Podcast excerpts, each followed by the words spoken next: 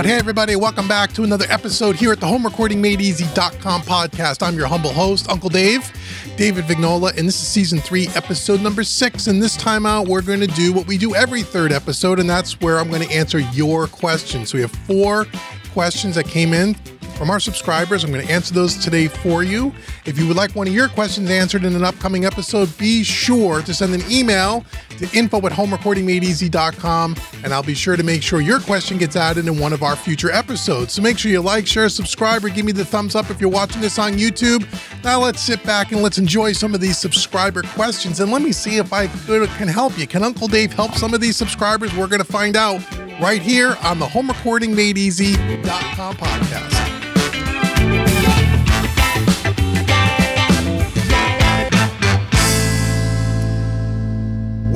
Well, well, welcome back to another episode here at the homerecordingmadeeasy.com podcast. As I said, this is season three, episode number six. And this time out, we're going to answer some of your questions because I get questions every single day between YouTube, Facebook, and uh, email.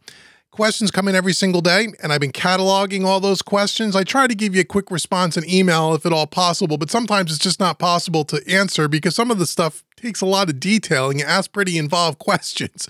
So I'm going to try to answer some of those things here.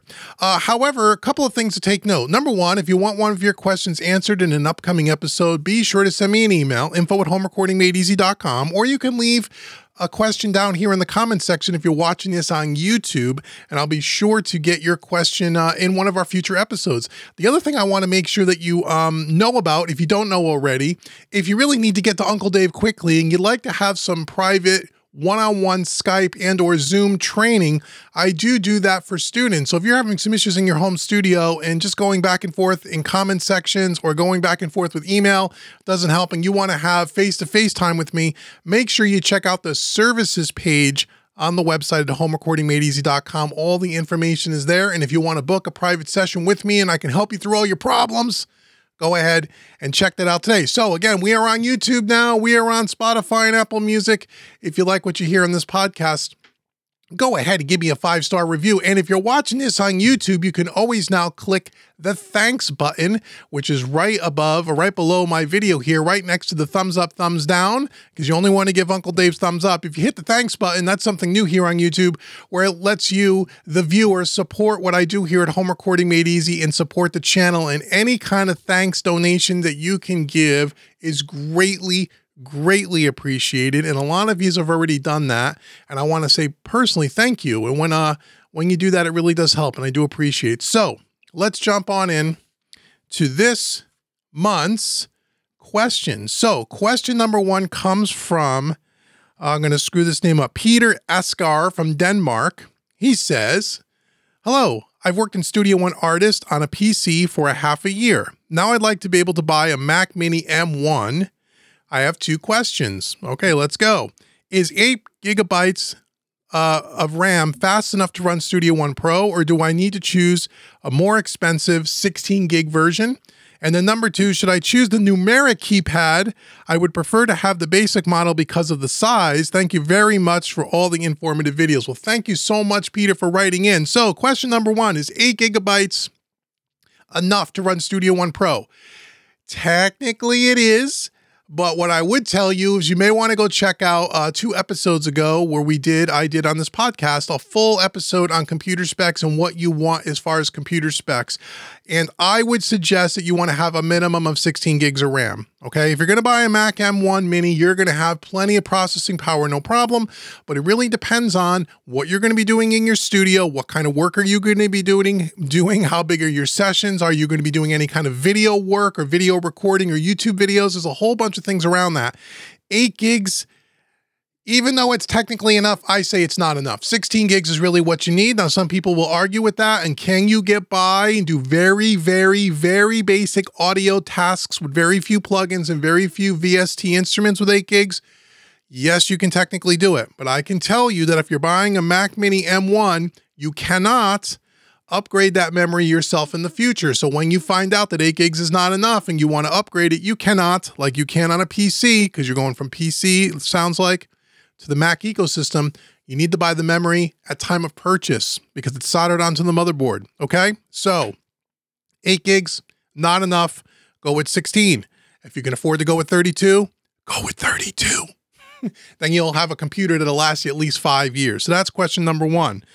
And then question number two, you ask about the keyboard. That's interesting. Do I want one with, do you want, should you get the one with the numeric key, the numeric keyboard? I assume you mean with the numeric keypad on the far right hand side, the full length keyboard.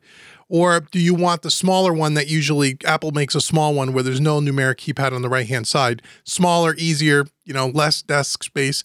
Um, it really depends, to be honest. I like the number keypad because I use it all the time. However, you don't need that.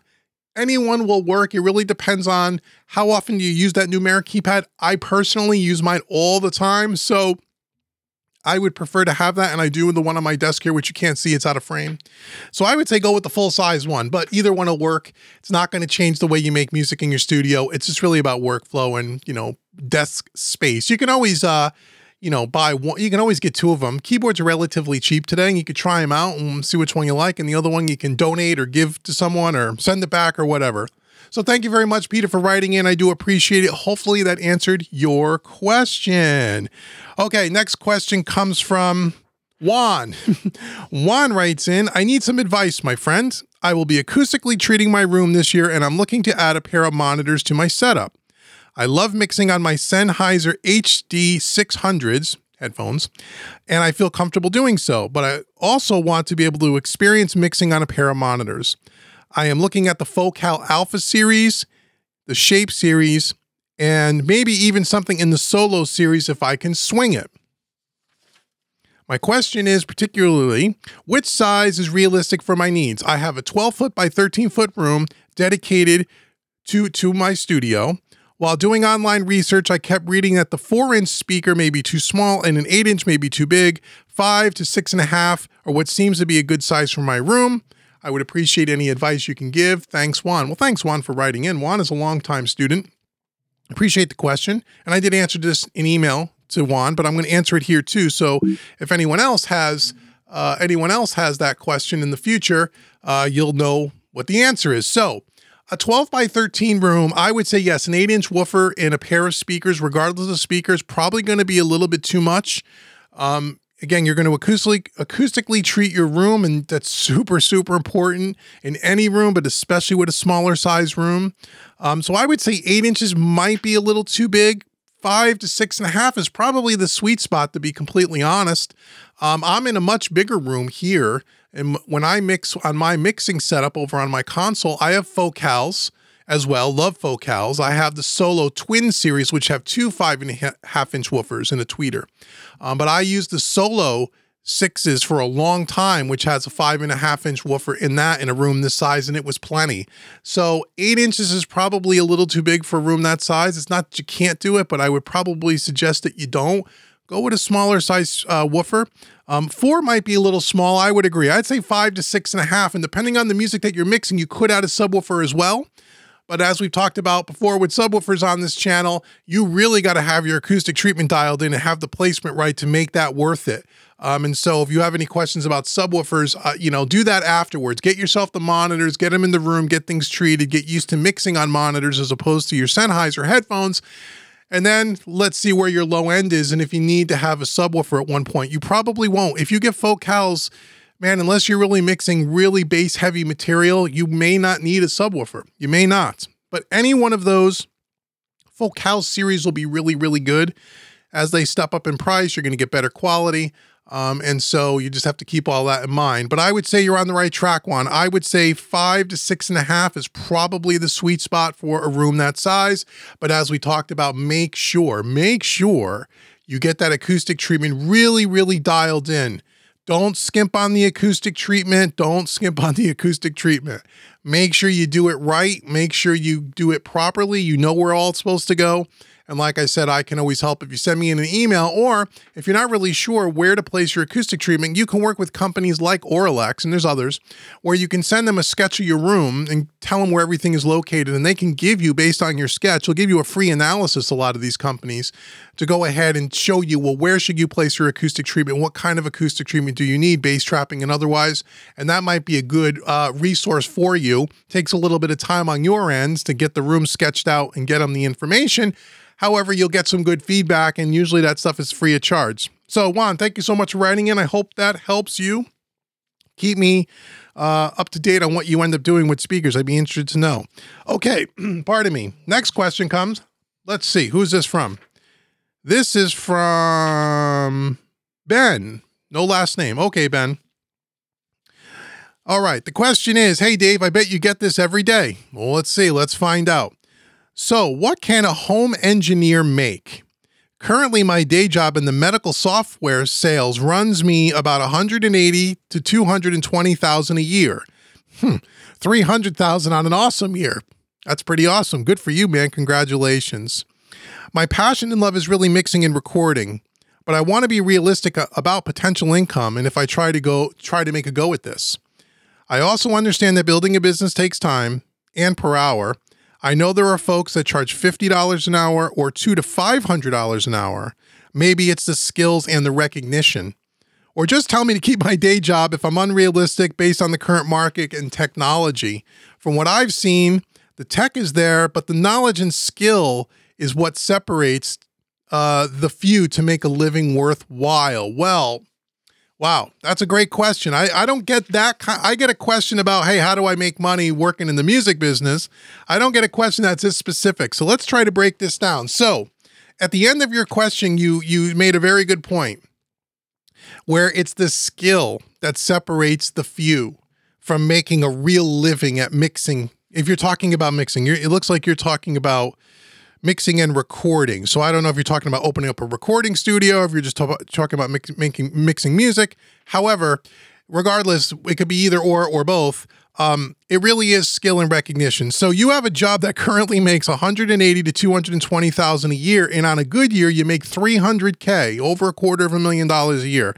Awesome, congratulations! It's probably taking you a lifetime of hard work to get to that part in your career, and I congratulate you. So I it looks like your question is can I make that kind of money mixing and recording for clients? And how realistic is that? Okay, so uh, let, let, I'm going to be honest with you, and I'm going to first I want to say to you, nothing is impossible, right? Nothing is impossible. Can you make that kind of money? You can eventually make that kind of money. It really depends on a couple of things. A, how hard are you willing to work? B, how long are you willing to work? C, what is your skill set? Where are you with your skills and how hard are you willing to work to get to the top of your game? Because you said it at the end of your question. That's really what separates the feud who can actually make a living at this. You have to have a skill set. Um, you have to have, for lack of a better word, a name or somewhat of a reputation, and you have to have been doing this a while.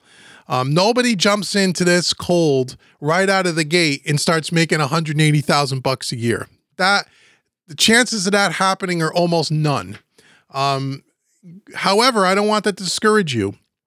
What I would say to you is a couple of things. One, and I tell everybody that ask me these sorts of questions, regardless of the amount of money we're talking about, you don't want to you don't want to just quit your day job and start this full time with no history, no clients, no prospects, no reputation, only experience that maybe you currently have is working on your own music and maybe some local friends or something, even if you're really great at what you do, nobody knows you.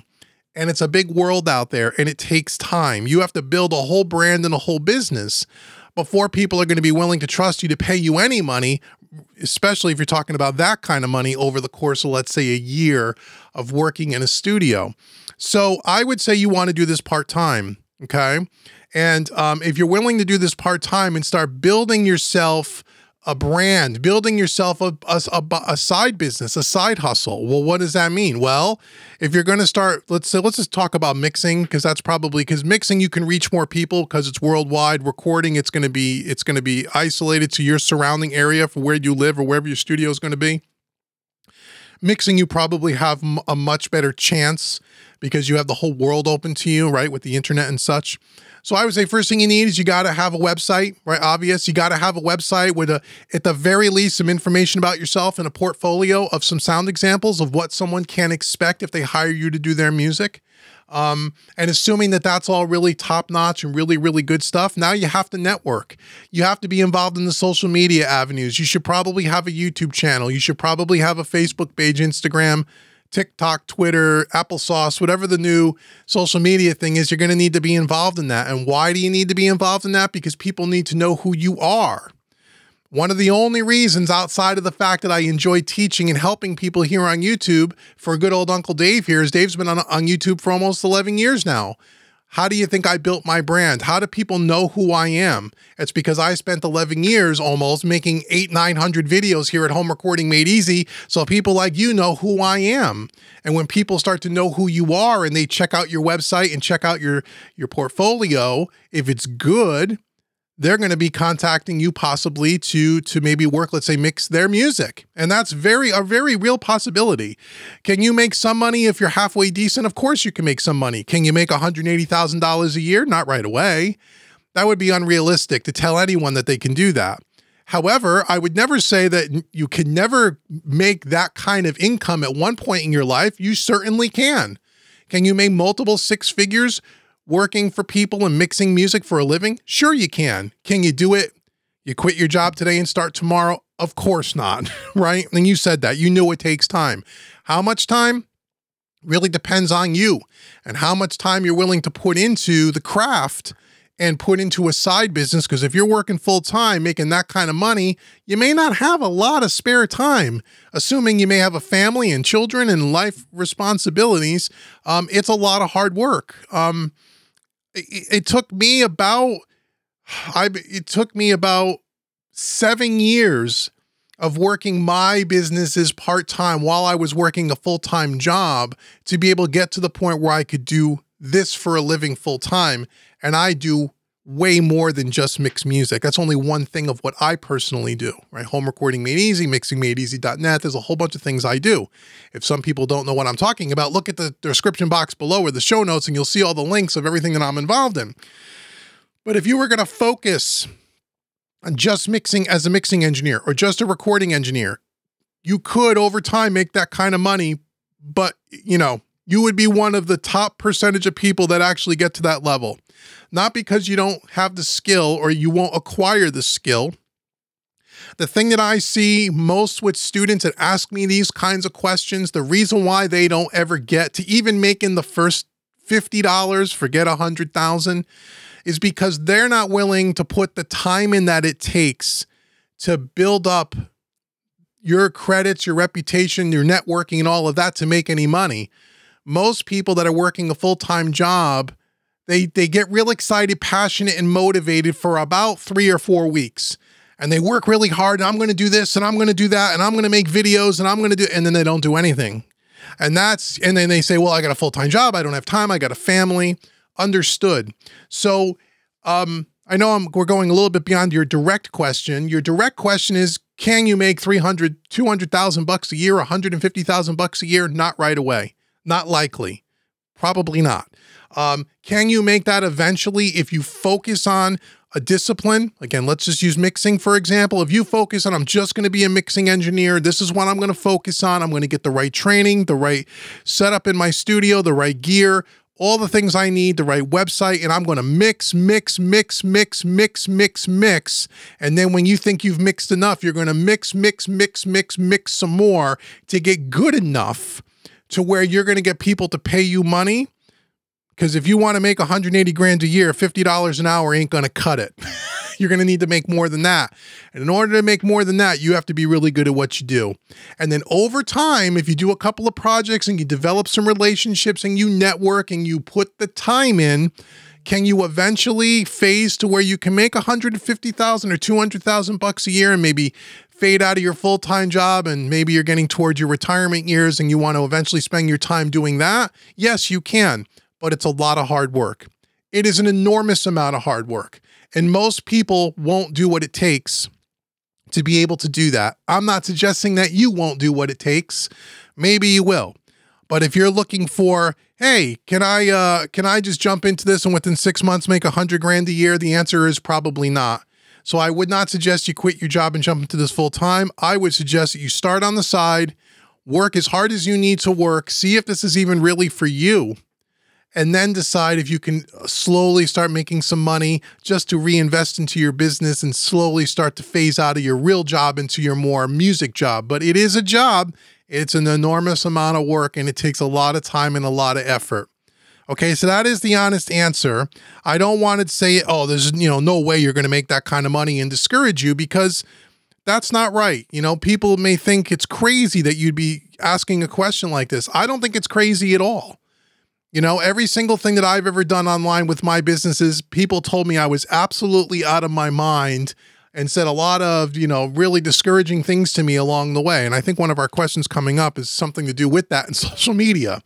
Um, and so if I listen to everyone tell me what can't be done, I never would have done anything. And here's another little tip I'll leave with you and with everybody else. When someone tells you that something can't be done, or there's no way you're going to make that happen, the reason why they say that is because they probably failed at it themselves or they don't they didn't have the they didn't have it in them to even try and because they were a failure, they want to make sure that everybody around them is a failure. And I try not to surround myself with people like that and I would suggest you don't do that either. You seem like you're a pretty accomplished person if you're making 200 $300,000 a year in your regular job. You didn't do that by accident. You did that by hard work and by getting things done and not listening to all the people who told you what couldn't be done. So, if anybody, if you could be successful in your in a regular career and get to that level in your life, that's a lot of money for somebody. Could you do it in a, in a side business in the music business? You certainly can, but it's going to take a lot of hard work. So anyway, I hope that answers your questions. I know I went off on a little bit of tangent. Good luck, and if you have any other questions for me, I wish you luck. Um, but that's a great question. Okay, last question comes from Jason, and this one has uh, if we're talking about uh, talking about who what who told you what couldn't be done. Here's some uh, here's a question that that uh, that kind of makes a lot of sense to me. So anyway, it comes from Jason. And Jason writes, "Hey Dave, thanks for all you do. I love your YouTube channel, and I'm considering starting one myself. Great. I wanted to know how you personally deal with the hate and the off-color comments, not only on YouTube but social media in general." I know I have a pretty good thick skin, but I see how people leave comments on different YouTube channels that I follow, and I always think to myself, do I really want to subject myself to that sort of stuff? And he puts LOL, laugh out loud. I'm still considering doing it anyway because I have something to say and I like helping people. Anyway, any advice you could give me is much appreciated. Thank you for what you do, Jason. Well, thanks so much, Jason, for writing in. Yeah, um, it's an interesting thing, social media. And I'll say this number one, yes, you need to have a thick skin. Number two, if you have any kind of uh, if you're if you're a normal person on any level, even if you have the thickest skin, I will tell you that if you're in on social media enough, and if you're creating YouTube videos enough, and if you're out there putting yourself out there for people to judge, and believe me, there's no shortage of people that are going to judge, regardless of how thick your skin is, you're at times going to get tweaked a little bit or annoyed by or upset by or disappointed by some of the you know the things the comments and the and the and just the, the nasty that comes with social media. It happens to everybody. I think i have a relatively thick skin and there are days where i read something and it bothers me. And i and i don't i think you wouldn't be human if it didn't bother you um, you have to realize that when you're on social media, putting yourself out there with information, especially if you're in the education market, which sounds like you're talking about, much like me, where you're in a you're in a in a market that you're trying to convey information and teach people. Everybody always now all of a sudden becomes an expert to tell you 5,000 reasons why everything you said in your video isn't right and just to be tr- just a troll. There's lots of them.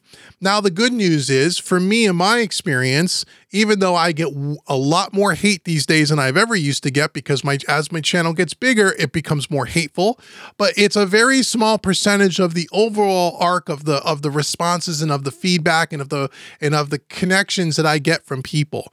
Meaning that I would say 95%. It might even be higher. But if I had to say 90 to 95% of the comments that are written to me or the emails that I get are always very appreciative, kind, uh, just thanking me for what I do, much like you did in your question. I've had people phone me up on the phone just to say thank you. Didn't even want anything. I've had people go to my website and give me donations just to say thank you. That is the overwhelming response that I get for sure. Having said that, that 5% or 3% of the of the people that can be nasty and hurtful, at times they're nasty and hurtful.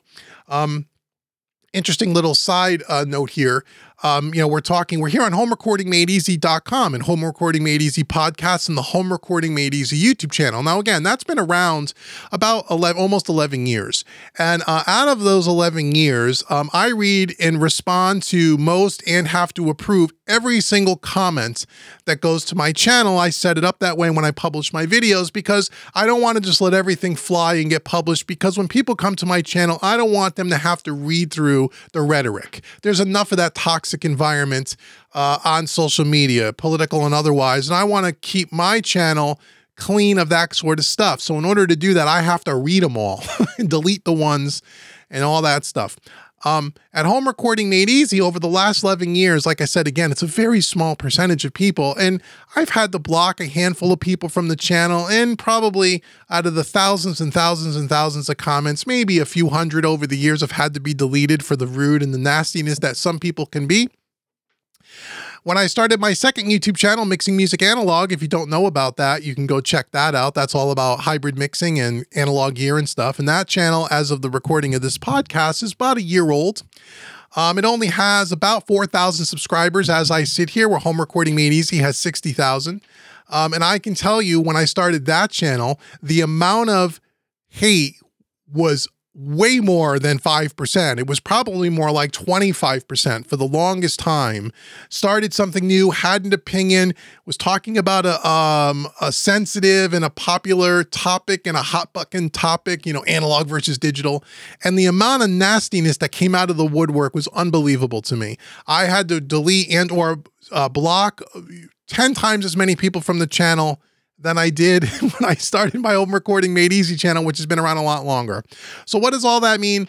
All that means is that if you're if you're on social media at all these days, you know how toxic of an environment's going to be. And if you're going to put yourself out there, you're going to get some of that stuff on you. You're just going to. And there's going to be days where you're going to say, why do I even bother doing this? And there's going to be days to say, I don't make any money from YouTube or very little. Do I need this kind of hassle? And then some days you're going to say, I'm not doing any more videos. The heck with all he is. And I'm, this is it. Uh, you won't see me here again. And I've said that to myself many a times. And then what you're going to find out is if you really do have something to say, Jason, and you're really passionate about what you do, you'll realize that most people are going to be kind. And if you put something out that's of value, most people are going to be okay with it. Most people are going to be kind and they're going to thank you. And therefore, that's what's going to keep you motivated to keep going. So, um, I would not want to discourage you from doing it, but realize what you're getting into, and you just got to, you know, is you got to try to let it roll off your back. And I know that's easy to say; it's not always easy for me, um, but it's something that you have to do if you want to be a part of this game because there are no shortages. of trolls out there, no shortages whatsoever. And you're going to get some of it. Trust me when I tell you. And some of it could get pretty vulgar and pretty vile. I'm shocked at what some people would be willing to write on a Facebook post and or on a YouTube channel. Shocks me. Um, and all I try to do is I try to be lighthearted about it. Sometimes me and my wife will read those comments privately and we kind of joke and try to make fun of it just to, to you know, uh, it, it's uh, and we'll we'll joke about it. And when when my wife sees some of those comments, the first thing she'll say is, "Oh my goodness, I hope that person that wrote that ridiculous comment doesn't have children." Meaning, I hope they're not raising kids and they're teaching their kids how to behave that way. They're going to raise the next set of punks and delinquents on social media. And I always thought that was funny. And that's what I always say. Geez, do you have kids? I hope you don't have kids. you know? But anyway, if you got something to say and you're passionate about sharing that information with people, good for you. Good for you. And I'd say get out there and try. And you know what? You can try it for a while, and if it if it gets too much for you, you can always stop. Um, but I wouldn't keep that from dealing with it. I would just say the first time you get some hate on social media, just realize it's not you and don't try not to take it personal and realize that people like Uncle Dave And all of us content creators that may be way ahead of where you're starting out, we all are going through the same thing. And the larger you are on social media, the larger your YouTube channel is, the more that kind of stuff you're going to get. Um, and so just realize that you're not alone and just realize that it's not you personally and just realize that you're there why why are you there you said in your question you have something to say and you want to help people well then i think you should do it and i give anyone credit that is willing to put themselves out there on camera like this and give people information you know, even if people don't agree with what you're saying, I, I know a lot of people that watch my videos and people even listening or watching this podcast right now. There's certain of you that don't like me. There's certain of you that every single video I put out, thumbs down. Before I, it, the second it gets published, thumbs down. I know some of you are already watching. I know who you are. I know who your thumbs down are. And I just chalk it up to you have nothing else better to do. Or I just try to chalk it up to, in my mind, Jason, so I try to not let it bother me, that those people are jealous they're envious. They wish they can do what I'm doing here and they can't, or they wish they can do what you're about to embark on and they don't have the guts to do it. And so they're angry and they're angry and they're going to try to take it out on not just me, because I'm sure they do this to tons of YouTube channels. Again, I don't take it personally. I think it's the same people that do this on all kinds of YouTube channels.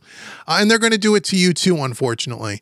Um, but again, as I said, it is a small percentage of people, and the vast majority of people are very appreciative. They're very friendly. I've met so many great people, so many students of mine, some of which have become personal friends, and I never would have met those people, never developed those connections, and never developed those friendships if I wasn't on social media and I didn't have a YouTube channel. So there's way more positive than there is negative. There's way more positive than there is negative. Okay, so I hope that answers your question and good luck, man. And you know, if you start a channel, send us all your link and I'll make sure I subscribe to your channel. And if you need any pointers along the way, I'll try to help you any way I can because that's what Uncle Dave's here to do is to help all of you. So that is it for this episode of the podcast. Again, we're going to do the Q&A every third episode. So send your questions in the homerecordingmadeeasy.com right through the website. Let me know what your question is. I'd be glad to feature you on one of our podcast episodes. So thanks so much for listening. Now, as I said at the beginning, I think I said, I don't remember, I want to help you. I want to give you something. So, if you have not done so already, make sure you go to homerecordingmadeeasy.com and get yourself your free mixing course. It's right on the website. It's a $100 mixing course for you just for visiting homerecordingmadeeasy.com. Thanks so much for checking out the website. And if you want to check out one of my paid training courses, I want to give you a discount coupon code. The coupon code is podcast30. That's podcast30. Right at checkout takes 30% off any training course on the website. So thanks so much for listening to this episode of the podcast. I really do appreciate it. And I will be talking and seeing and listening and speaking with you all again very, very soon. Take care, everybody.